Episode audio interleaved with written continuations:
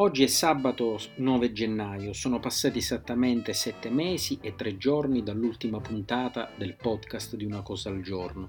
Eccomi nuovamente a registrare, quindi in realtà è un salto nel passato, perché non si può pensare al presente o al futuro se non si guarda indietro. Se c'è un talento che mi riconosco e vi posso assicurare essere l'unico, questo talento riguarda la mia capacità di lasciare le cose in sospeso, di non definirle, di non andare avanti. Mi è capitato spesso nella mia vita e sono sicuro continuerà a ricapitarmi. Devo farmene una ragione, penso anzi di essermela già fatta. Allora, una cosa al giorno il podcast continuerà, sarà mensile, una volta ogni due mesi, ci fermeremo per altri sei mesi? Non lo so, non lo voglio sapere, sono domande legittime che non mi voglio neanche porre. Adesso mi interessa comunque concludere questa puntata, o meglio, iniziarla. L'ospite di questa puntata è Silvia Zanella. A lei devo delle profonde scuse, perché con lei avevo registrato nel giugno dell'anno scorso la puntata che non è mai andata in onda. Quindi, cara Silvia, ti chiedo qui ufficialmente ancora una volta scusa. Tutto ciò che sentirete da questo momento in poi è stato quindi registrato mesi fa. Ciao a tutti, buongiorno. Buongiorno o buonasera o buonanotte perché il bello del podcast è che non sappiamo quando verrà ascoltato, ma soprattutto voi non sapete adesso quando noi stiamo registrando perché la data e il momento del giorno in cui stiamo registrando è top secret e soprattutto è precedente a un'altra data che durante l'intervista Silvia vi dirà. Un sacco allora, di mistero. Un sacco di mistero. Non è una puntata di Di Giallo, ma è stato uno dei miei podcast preferiti. Quindi grazie sempre a Lucarelli. Inizio con la richiesta di autopresentazione, perché in questo podcast io non presento nessuno, perché la premessa è che tutte le persone o la maggior parte delle persone con cui voglio parlare sono persone che conosco, quindi non voglio esagerare nella presentazione, ma eh, dico solamente che oggi parleremo di lavoro e quindi Silvia ti chiedo di presentarti ma soprattutto di farci capire perché io ho deciso di parlare con te di lavoro. Sì, allora io mi chiamo Silvia Zanella, ho 42 anni, ho un bambino di 5 che per l'appunto aveva sete poco fa e quindi ci ha interrotto nel momento in cui stavamo iniziando la registrazione e ho la grande fortuna di fare un lavoro bellissimo, ovvero io mi occupo di comunicazione del lavoro ho iniziato ormai 17 anni fa per un sito che si chiamava Job Pilot e quindi si occupava di recruiting online, che venne poi acquisito da Monster, dove ho avuto la possibilità di accrescere il mio ruolo e di diventare direttore marketing e comunicazione, ruolo che poi ho esportato in Adequitalia eh, dove sono rimasta quattro anni, mentre i successivi sei mi sono occupata sempre di lavoro e sempre di comunicazione, all'interno però di Adeco Group, quindi diciamo con un ruolo globale su Zurigo, che mi ha permesso di diciamo, focalizzarmi molto sulle digital human resources. Da settembre dello scorso anno invece lavoro per EY, una grossa società di consulenza, e mi occupo di employer branding e HR communications, vale a dire che mi, eh, diciamo, la mia preoccupazione principale è che i colleghi siano il meglio possibile all'interno di EY come organizzazione e che chi invece non la conosca la possa considerare come posto ideale in cui andare a lavorare. Accanto a questo ho avuto diciamo, una folta attività editoriale e di, e di, conferenze e appunto posso dire in sintesi che io amo scrivere e occuparmi di futuro del lavoro. Bene, panoramica perfetta, curriculum eccezionale, soprattutto ovviamente se parliamo di lavoro il curriculum un po' al centro. Come è normale che sia, io ti ho buttato una scaletta, un po' di domande, ma tu immagino che avrai capito che io non è che la rispetterò o che non ho qualche altra domanda a trabocchetto. Ma meno male, non, se no... non prevista perché poi mi vengono anche dopo. Senti, ma eh, un parere eh, subito di tipo tecnico. Uh, io LinkedIn non l'ho mai né capito né curato, eccetera, eccetera. Mi vuoi rimproverare pubblicamente per favore e perché? Allora, eh, un po' ti rimprovero. Un po' capisco che purtroppo per tanti motivi sia anche difficile utilizzarlo LinkedIn o comunque non sempre rispecchia quella che a mio avviso dovrebbe essere la sua funzionalità. Quindi un po' ti rimprovero perché di fatto è l'unico eh, diciamo social network a vocazione totalmente professionale. Quindi chiaramente è l'unico luogo in cui diciamo istituzionalmente si parla di lavoro, si parla di relazioni professionali e in qualche modo ci si fa conoscere anche per quello che è la propria proposizione di valore professionale. Quindi secondo me essere del tutto assenti da, da LinkedIn non è una buona idea, eh, proprio perché non, ci, ci, togliamo diciamo dalla, dal nostro, dalla nostra possibilità eh, un'arma importante. Al tempo stesso condivido con te il fatto che spesso viene utilizzato in malo modo, quindi abbondano gattini o, ab- o abbondano buongiornissimo caffè laddove invece dovrebbero essere banditi. È anche vero che c'è un grande malinteso, ovvero LinkedIn come strumento principe per la ricerca di lavoro, quando evidentemente eh, come dire, una piattaforma fortemente utilizzata dai recruiter, ma in realtà ci dovrebbe servire soprattutto per curare le nostre relazioni professionali, quindi per crescere, per attirare opportunità nuove, penso particolarmente a chi ha imprese o chi è freelance, ma anche per chi all'interno di un'azienda può comunque far capire a potenziali clienti qual è il suo valore aggiunto. Quindi un po' ti rimprovero, un po' ti do qualche alibi, ma ti consiglio comunque di curare la tua immagine professionale e personale anche attraverso quello strumento perché rimane il fatto che sono più di 12 milioni gli utenti LinkedIn Italia, il che significa che fondamentalmente tutta la forza lavoro ehm, diciamo dei servizi e diciamo, e, e, la, e, e diciamo dal punto di vista manageriale è presente su quel quindi chi ha potere d'acquisto fondamentalmente e di decisione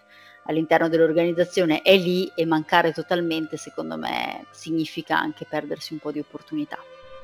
Grazie, ovviamente io chiaramente sbatto un po' nei luoghi eh, comuni e nei stereotipi e quindi ho impersonificato eh, una parte che di me è presente, che è un po' snobba, non capisce, eccetera, eccetera. LinkedIn in realtà il profilo c'è, eh, le amicizie, i contatti, i collegamenti sono molteplici e così via. Solo che in, in realtà per chi eh, come me o anche come te sta in rete da un sacco di tempo, LinkedIn è sempre stato un po' il social um, sfigato, mai chiaramente ai livelli di Google Plus, però uh, in qualche modo. Beh, diciamo, mettiamola così, aveva un enorme potenziale che non è stato sfruttato del tutto, mettiamola così. E, e, la cosa interessante è che non ha nessun competitor, quindi di fatto, nonostante tutto, continua ad essere comunque l'unico punto di riferimento professionale, nonostante, come dici tu, diciamo che avrebbe avuto ben altre ambizioni. Io non gliene faccio poi neanche una colpa perché in realtà i, le reti sociali, i mezzi sociali, chiamiamoli eh, come vogliamo, poi prendono in realtà la forma delle, diciamo del contenuto, quindi delle persone che certo. ci stanno dentro. Magari loro se l'erano immaginati in altro modo, magari ci hanno provato tantissimo, ma alla fine è il posto dove ti arrivano comunque eh, richieste di lavoro assurde o quando arrivano i gattini magari tutto sommato è anche una cosa simpatica. Chiudiamo la parentesi di LinkedIn perché invece voglio chiederti una cosa in merito alla tua parte editoriale, no? Uh, ho perso il conto dei libri uh, che hai scritto in merito al lavoro, al personal branding, o insomma a, queste, uh, a questa parte qui, e, e, e, invece però so che c'è qualcosa di nuovo e da lì c'è anche il discorso della data segreta, quindi iniziamo a svelare un po' il primo discorso, il, il punto cruciale su questo. Allora, il punto cruciale su questo è la data, che è appunto quella del 24 giugno, che è la data di uscita del, del mio ultimo libro, eh, che si chiama Il futuro del lavoro e femmina. Segue, come dici tu, una serie di pubblicazioni abbastanza raffica che ho fatto nel, negli ultimi anni, che erano però più legate, diciamo, alla professione, quindi alla manualistica e, diciamo, alla letteratura manageriale eh, con testi come Social Recruiter e Digital Recruiter eh, scritti con Anna Martini e ehm, Personal Branding per l'azienda scritto invece con Luigi Centenaro. In questo caso invece mi assumo il 100% della responsabilità col libro scritto per, eh, per Bompiani, chiedo scusa, il futuro del, del lavoro è femmina, che differentemente dagli altri è un vero e proprio saggio e in qualche modo ha l'ambizione di raccontare un po' come lavoreremo domani, che infatti è il sottotitolo. E perché eh, femmina e non donna, no? È proprio specificato nella quarta di copertina, il futuro del lavoro è femmina, non donna. Cosa perché, in real- perché in realtà non ne faccio assolutamente una questione di genere, eh, perché non credo che valga la pena, non credo che faccia gioco a nessuno e soprattutto non credo che sia davvero un problema di essere uomini o essere donne. Significa però porsi in una prospettiva che è diversa da quella che è stata in qualche modo predominante finora, no? sia nel, nella cultura diciamo industriale del tardo Ottocento e di gran parte del Novecento, ma anche della cultura dei servizi che ha dominato gli ultimi 50 anni. Credo che un certo disamore verso il lavoro sia anche legato a come sono state concepite, organizzate e eh, in qualche modo strutturate le organizzazioni e credo che serva servono tre cose che è quello che rende il futuro del lavoro femmina. No? Innanzitutto serve coltivare una serie di competenze che finora abbiamo tenuto o dentro il cassetto o che abbiamo eh, in qualche modo ritenuto da come dire, da femminucce, no? Quindi caratteristiche come l'attitudine al comunicare, l'empatia, il prendersi cura, ammettere la propria vulnerabilità, non eh, accentrare le informazioni, viceversa, non essere eh, come dire, detentori del sapere, non, non, costruire guerre nelle retrovie dei corridoi aziendali. Quindi tutta una serie di competenze e attitudini che vanno sotto il nome delle famigerate soft skill, in qualche modo ce ne siamo ben sciacquati la bocca per anni nei convegni e adesso invece ci stiamo sempre più rendendo conto di quanto siano fondamentali. Lo sono per due motivi, faccio un'estrema sintesi. Da un lato perché eh, con l'automazione e con diciamo, gli sviluppi dell'intelligenza artificiale e, ehm, e, di tutto ciò che riguarda la robotica e più in generale la tecnologia, è evidente che tutta una serie di mestieri legati alle competenze tecniche verranno eh, vie più eh, sostituiti. Quindi la tecnicalità da sola non garantirà l'occupabilità della persona.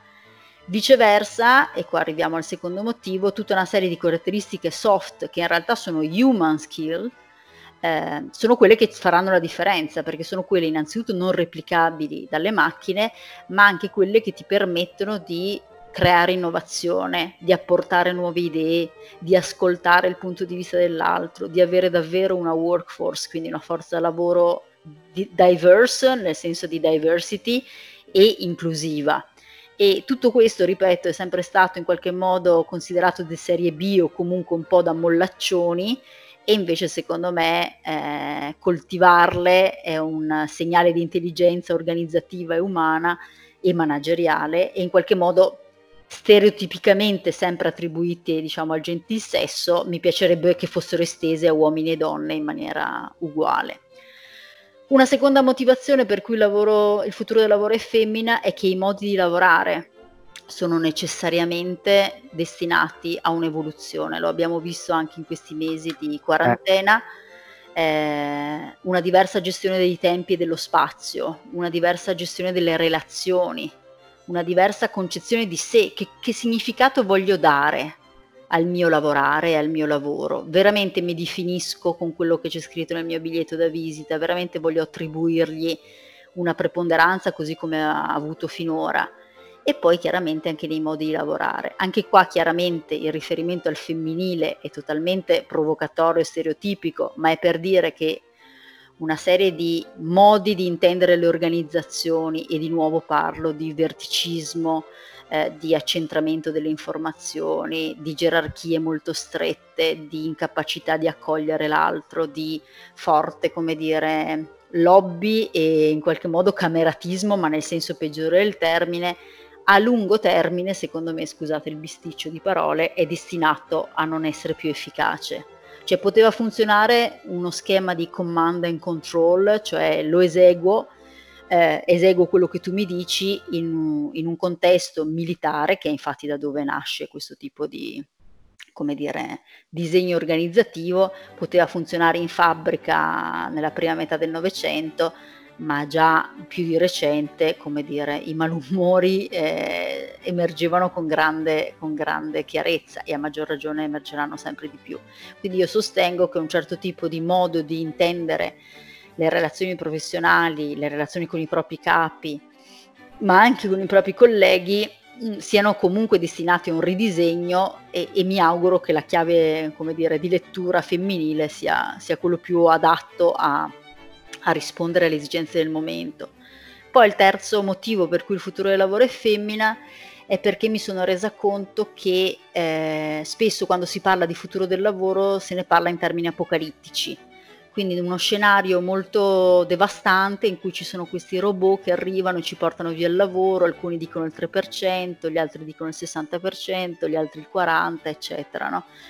Eh, è un tipo di lettura che come dire, mette in campo soltanto scenari occupazionali, macroeconomici e che in qualche modo non prende in considerazione quello che io chiamo il software, no? Cioè c'è una grande attenzione all'hardware del mercato del lavoro, eh, e c'è una poca attenzione invece ai fenomeni micro, ovvero come gestisco io la mia quotidianità, chi sono io come lavoratore, come parlo con i miei colleghi.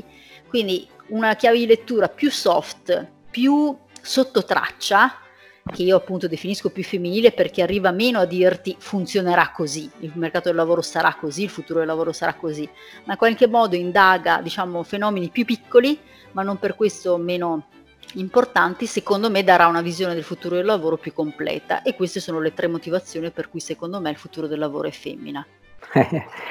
Già mi è venuta voglia, ma eh, cerco di stuzzicare ancora un po', eh, di stuzzicarti ancora un po'. Vai. Eh, chi veramente dovrebbe leggere questo tuo libro? Eh, integro la domanda dicendo, è più un libro per chi lavora nelle grandi o medie aziende perché il tuo punto di vista probabilmente, magari sbaglio, comunque è di chi ha lavorato dentro delle grandi organizzazioni. Eh, chi invece lavora in medie o piccole organizzazioni rientra un po' in questo tuo ragionamento e quindi farebbe bene adesso a leggere il libro, premesso che ovviamente ogni autore dice no, ma il libro mio lo devono leggere tutti. Chiaro, questo è ovvio.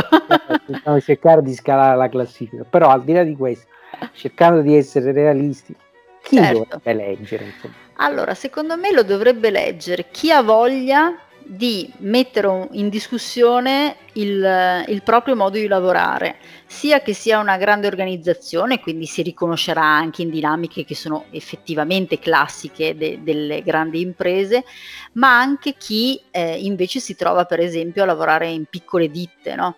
Io per esempio parlo della sindrome del Palio di Siena, no? che purtroppo affligge questo copyright italiani di frontiera che purtroppo affligge tante piccole e medie imprese, no? Cioè, piuttosto che metterci a sistema, preferisco che fallisca tu eh, e che moriamo tutti piuttosto che darti una mano. No? Quindi ah, specialmente le aziende più padronali soffrono un po' di questa mancata visione sistemica e, e la mancata visione di un ecosistema del lavoro e, del, e, dei settori e delle produzioni chiaramente poi influisce anche sui modi di lavorare. No? Quindi tornando alla tua domanda, per me davvero è un libro che più, più, che dividerlo tra chi lavora in grandi e piccole aziende, secondo me la macro distinzione sta fra chi il lavoro in qualche modo ehm, lo organizza agli altri, quindi che siano imprenditori, responsabili delle risorse umane o manager, e chi dall'altra parte eh, lo vive e vorrebbe e ne è in qualche modo frustrato e vorrebbe in qualche modo avere una visione per capire come cambiarlo perché io parto dall'idea che abbiamo, specialmente post-Covid, un'enorme enorme opportunità di ridisegnarlo sul futuro del lavoro, perché in effetti il futuro del lavoro è adesso, cioè non, non dobbiamo pensare a fra cinque anni il robot, ma dobbiamo pensare, ok, per esempio, come viviamo davvero lo smart working e non quella strana cosa che abbiamo fatto in questi mesi. Eh, Quindi credo che... che questa emergenza ci abbia messo un po' in chiaro alcune cose che erano un po' nebulose e che invece adesso in qualche modo abbiamo sperimentato. Eh, eh, infatti eh, questo è un altro aspetto che volevo, oh, volevo oh, trattare e parlare con te. Eh, io per esempio sono un po' no, un animale da lavoro ibrido perché eh, lavoro tra eh, casa da sempre e eh, aziende quando vado anche in maniera costante, una volta a settimana, una volta al mese, insomma a seconda della situazione in azienda e mi pongo tra appunto l'organizzazione interna di un'azienda e un corpo esterno che va ad incidere su alcune cose. Parlo di micro anche aziende o anche aziende medie o in passato anche aziende grandi. E, e quindi probabilmente anche per un, una realtà ibrida come la mia, che è ovviamente rappresentativa in questo caso di tante altre molto simili, non faccio insomma l'eccezione, potrebbe essere anche interessante, secondo me, uh, andare a vedere se c'è qualche cosa che, che, si può cambiare, che c'è sicuramente se c'è qualche spunto sul come cambiare. Sempre ritornando uh, a mio uso e consumo, la domanda è, ma eh, poi la, la, facciamo per tutti. Allora, io lavoro da casa, no? Eh, non, non, non, ho mai detto che faccio smart working o, o telelavoro o lavoro a distanza, ho sempre detto che lavoro da casa, però c'è stato un po' di confusione. E il Covid ci ha no, sbattuto davanti questo perché dici ma tu stai facendo smart working o telelavoro? Oppure qualche altra sigla che sicuramente sto dimenticando ci fai una panorama una panoramica classica così possiamo dire anche alle, ai nostri genitori che tipo di non che cosa perché chi fa il mio lavoro non, non, non riuscirà mai è destinato a non capirlo ma non ha importanza questo ormai ci abbiamo insomma ehm, ci siamo arresi mi sono arreso però almeno questo lo posso spiegare Ok, allora partiamo da un presupposto. Quello che abbiamo fatto in questi mesi non è smart working, ecco. ma è stato una sorta di home working arrabattato in cui ciascuno di noi, nella migliore delle ipotesi, ha cercato di fare il meglio e di non impazzire per portare a casa un minimo di risultato e produttività tra appunto situazioni di solitudine assoluta piuttosto che tre bambini da gestire in casa senza nessun supporto o quant'altro. Quindi quello che abbiamo vissuto per ora... Sap- Com'è? Si chiama lavoro da casa. Home sì, work. lavoro da casa, home working, che è diverso dal telelavoro perché il telelavoro è normato giuridicamente e dice che Silvia lavora eh, non dal, dalla sede principale della sua azienda, dalle 9 alle 13 e dalle 14 alle 18, ma lavora sempre dalle 9 alle 13 alle 14 alle 18, ma in una sede che nello specifico è la sua abitazione. E questo viene normato all'interno del contratto e si specifica che la sede di lavoro di Silvia è quella e che i suoi orari di lavoro sono questi. Invece lo smart working, che è quello a cui dovremmo tendere, ma che era impossibile da attuarsi in, in questi mesi, era impossibile da attuarsi perché si poggia su un principio. Il principio dello smart working è l'autonomia organizzativa, vale a dire che io in maniera indipendente mi posso scegliere il posto, mi posso scegliere i tempi e mi posso scegliere le modalità di lavoro un sogno, sicuramente un sogno in questi mesi dove non ci potevamo neanche affacciare sul pianerottolo perché eravamo completamente quarantinati, quindi chiaramente in questi mesi non potevamo farlo perché non avevamo autonomia di nessuna di queste tre dimensioni.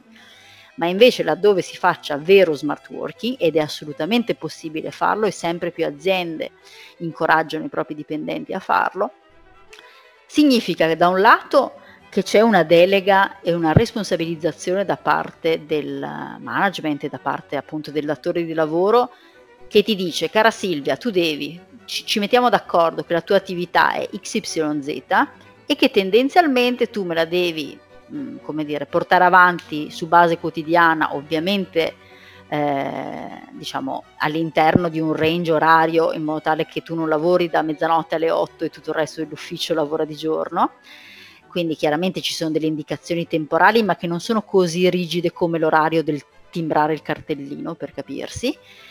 E, eh, e non mi interessa come lo fai, da dove lo fai, puoi farlo anche dalla spiaggia, puoi farlo da qualsiasi ambiente tu preferisca, l'importante è che ragioniamo molto bene a monte sugli obiettivi e ci eh, rivediamo nel momento necessario per te per confrontarci sullo sviluppo di questo progetto che stai facendo e infine abbiamo diciamo dei parametri per valutare se effettivamente l'hai fatto bene. Cosa significa questo? Significa innanzitutto che la persona si deve saper organizzare eh, e deve in qualche modo dimostrare di tenere alta la sua produttività pur non avendo nessuno che da dietro la scrivania osserva cosa sta scrivendo in quella singola mail. Dall'altra parte significa creare un clima di fiducia, di nuovo di delega, di responsabilizzazione, di qualità del lavoro e, cosa che in questo Covid è emersa in maniera prepotente, significa promuovere una cultura dell'ascolto e della comunicazione. Perché se io azienda ho detto a Silvia che oggi è lunedì e che fra due venerdì vorrei vedere quel progetto finito, non posso pensare di rivederla fra due venerdì.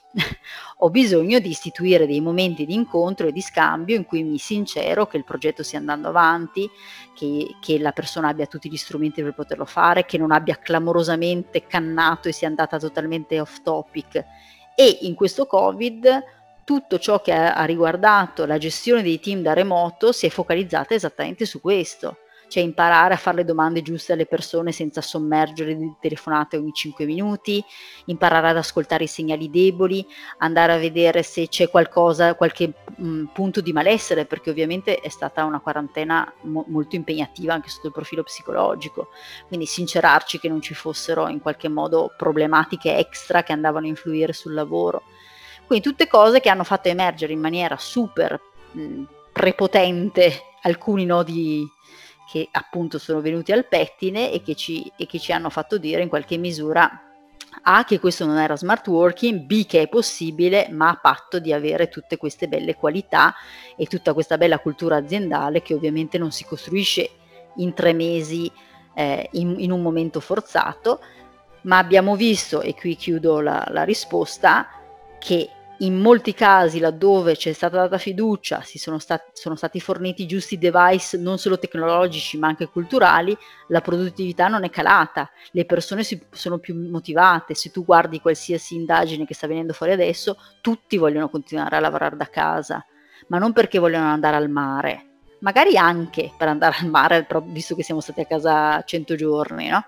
Però perché pensano che si lavori cer- per certi versi meglio quindi io credo che la risposta non stia né nel totale smart working né nella totale virtualizzazione né nell'andare ufficio, in ufficio eh, per forza.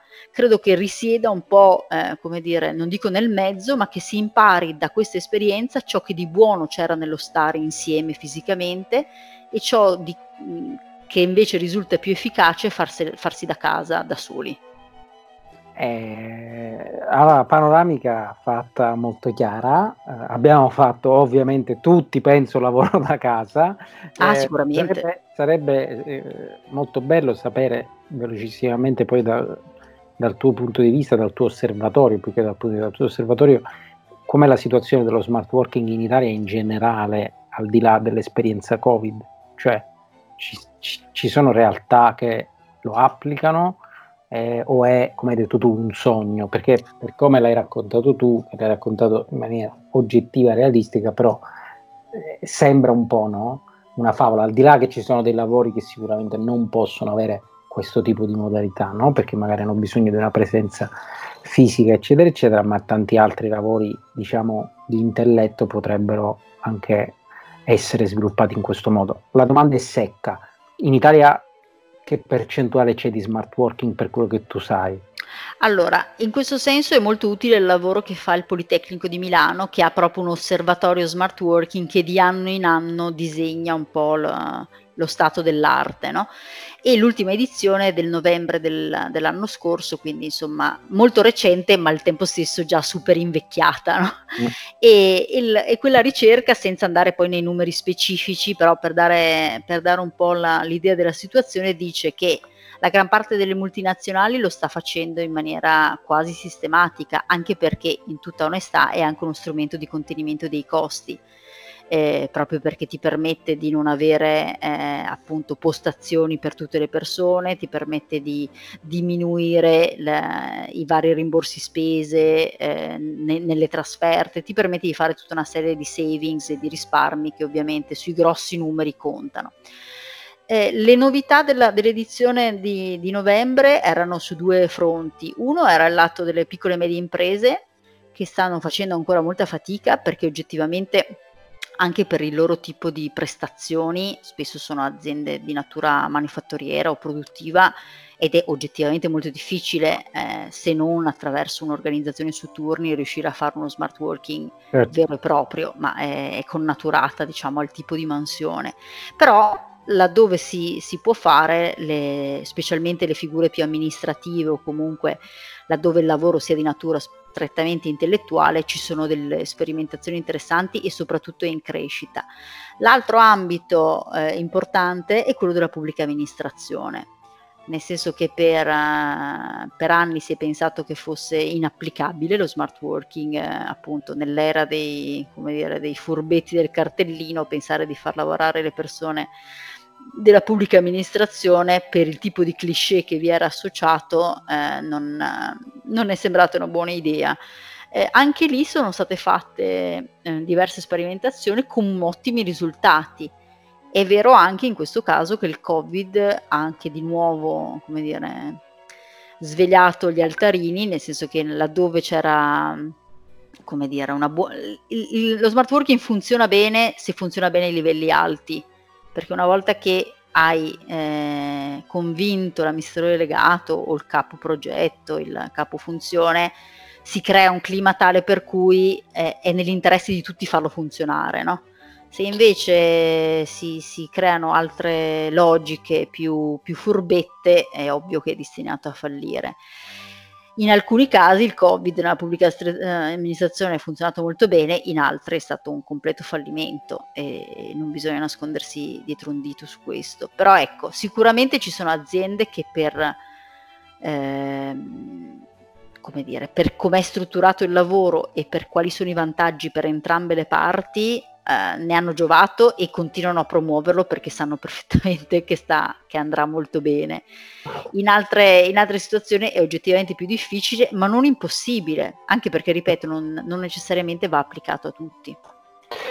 Allora, sicuramente l'augurio è quello che dove possibile eh, far crescere situazioni di lavoro ibride. Io ripeto, lo, lo dico perché eh, ho sempre quasi sempre lavorato in modalità ibrida, non era smart working, era lavoro da casa, lavoro in azienda, lavoro in ufficio, però diciamo eh, ho sempre visto come uno stimolo, ho vissuto come uno stimolo il non dover stare sempre in uno stesso posto, ovviamente inclusa la casa o, o, o il mio ufficio quando avevo, quando avevo un ufficio, ma la possibilità di movimento da questo punto di vista sicuramente aiuta. Parallelamente situazioni come quelle del Covid eh, hanno anche un po' imbastardito questa certo. tipologia di possibilità perché eh, nelle piccole soprattutto e medie imprese, per esempio, un utilizzo dilagante di WhatsApp come strumento di lavoro eh, è al di là delle battute, dei divertimenti che ci sono attorno a questa cosa, è un segnale molto negativo, non per WhatsApp in sé, ma perché WhatsApp non è pensato per andare a recuperare per esempio un argomento eccetera eccetera. Invece diciamo che da questo punto di vista la diffusione è ormai quasi eh, a punti percentuali altissimi cioè la diffusione dell'utilizzo di questo mezzo come un mezzo di lavoro e che quindi in situazioni di lavoro da casa ha un po', ha un po' secondo me mh, incattivito la situazione. Ma Andiamo verso la fine perché siamo stati nei tempi, sei stata bravissima. Uh, rispetto a un'ultima domanda che è una cosa che riguarda uh, me e te, perché una volta uh, abbiamo fatto un po' una discussione perché io sostengo da sempre, e non sono l'unico, che non bisogna, soprattutto al lavoro, essere se stessi, no mai, perché mm-hmm. una volta eh, il la persona, adesso mi sfugge il nome, che cura l'oroscopo per internazionale. Tu Capitani. Eh, no, Bres. Eh... eh, sì, ok. Ok, ci siamo capiti, questa la tagliamo, poi gli metto la voce di sottofondo. Diceva, attenzione quando vi dicono di essere, eh, di, vi dicono di essere appunto te stesso, a quale te stesso si riferiscono. Allora io mm-hmm. in realtà quando siamo online, no, soprattutto, è molto difficile essere se stessi proprio perché ognuno di noi ha delle, eh, contiene moltitudini, eh, questa è un'altra, un'altra citazione. Allora, quello che ti voglio chiedere, in un'ottica di lavoro, oggi, che cosa dovremmo e non dovremmo dovremmo o non dovremmo fare in rete se stiamo cercando lavoro. E la domanda quindi è, è ancora o è ancora di più presente in chi offre lavoro, cerca lavoro, fa il lavoro di eh, recruitment, andare a controllare eh, i profili, eccetera, eccetera, oppure questa cosa è passata? Io sono totalmente fuori. Mm, okay. Fammi sberla e fammi capire. cerco, di, cerco, di, dividere la risposta in due. Allora, quando, quando abbiamo discusso pubblicamente, fra l'altro, una, in una sala di boh, 200 persone ecco. sul valore dell'autenticità, eh, io, come dire, riprendo quella che era la mia tesi di allora, ovvero che secondo me fare eh, un lavoro eh, per, la, per, il quale non si senta come dire, attrazione o passione, specialmente se, se il lavoro è di natura intellettuale e che in qualche modo non rifletta i nostri valori, secondo me è possibile farlo, ma alla lunga eh, è spesso fonte di frustrazione e di mancata efficacia e così viceversa, cioè se io dovessi lavorare per un'azienda di cui non condivido nulla, né la missione né il tipo di, di modo in cui la, tratta i lavoratori e quant'altro, sì certo ho bisogno di uno stipendio a fine mese, ma appena possibile scappo a gambe levate. No? Quindi per me l'autenticità non è tanto il decorarsi o, o avere una, un'immagine impomatata e ingellata eh, per far piacere al recruiter, quanto credo sempre, e qua eh, anch'io, ti, anch'io, ti, schiaccio la mia citazione, perché credo sempre nella corrispondenza di amorosi sensi, no? cioè, credo sempre che, che così come una volta tra il datore di lavoro e la persona c'era un rapporto a tempo indeterminato, quindi era un po' un matrimonio che anche in, insoddisfatti però durava tutta la vita, adesso prima si fa un po' di convivenza, poi magari sì, ci si sta un po' insieme, ci si piaciucchia e si fa, ma dopodiché ci si anche lascia no? da entrambe le parti, quindi credo, credo sempre che ci debba essere un po' d'amore in, in questa unione, perché passiamo così tanto tempo insieme che, che secondo me eh, tradire diciamo, la, la, il proprio volere, quello che ti piace fare, tradirlo sistematicamente per giorni, mesi anni sia un po' dif- difficile da, da sopportare, insomma. E venendo alla tua domanda, non solo sono sempre più i recruiter che lo fanno, ma sono sempre più i, ehm, coloro che danno mandato ai recruiter. Quindi che possa essere il manager di linea, sto cercando una persona per il mio ufficio, e non solo pretendo che lo faccia tu, ma se non lo fai tu lo guardo io, il profilo online del ragazzo che mi hai segnalato. E, e, sono sempre più anche nei casi delle società di selezione i clienti che ti chiedono di farlo. Questo non per, ed è lì ovviamente il grande mm, malinteso del social recruiting, non per voyeurismo o per senso di giudizio, cioè un recruiter non è né un prete, eh, né un giudice e, e quindi non ha, eh, a mio avviso, nessun diritto di porre del, delle, dire, dei giudizi di merito su quello che una persona pubblica fa o, o, o pensa, meno che mai ovviamente. Quello che però sicuramente eh, è da tenere in considerazione è che in, in, questo momento, e parlo degli ultimi dieci anni, la nostra immagine professionale è fortemente correlata all'immagine che di noi veicoliamo sugli strumenti di comunicazione pubblici. E non avere questa consapevolezza in qualche modo fa venire meno anche una competenza professionale perché comunque chiunque sta dall'altra parte può farsi un'idea un po' dei miei atteggiamenti, delle mie attitudini a seconda di come rispondo all'interno di un'interazione, se pubblico cose razziste a ogni più sospinto, se sono una persona come dire, che si mette a fare avance su LinkedIn pubblicamente a donne che pubblicano. Quindi mi faccio un'idea di te e pensare che questo non, non possa essere un oggetto fra gli altri, però un parametro di valutazione secondo me è naivete. Cioè, il, eh, così come me lo farei andando al bar, però non ti frequento andando al bar, in qualche modo minimizzo o cerco di, di esplorarlo meglio quando ti intervisto. Ecco.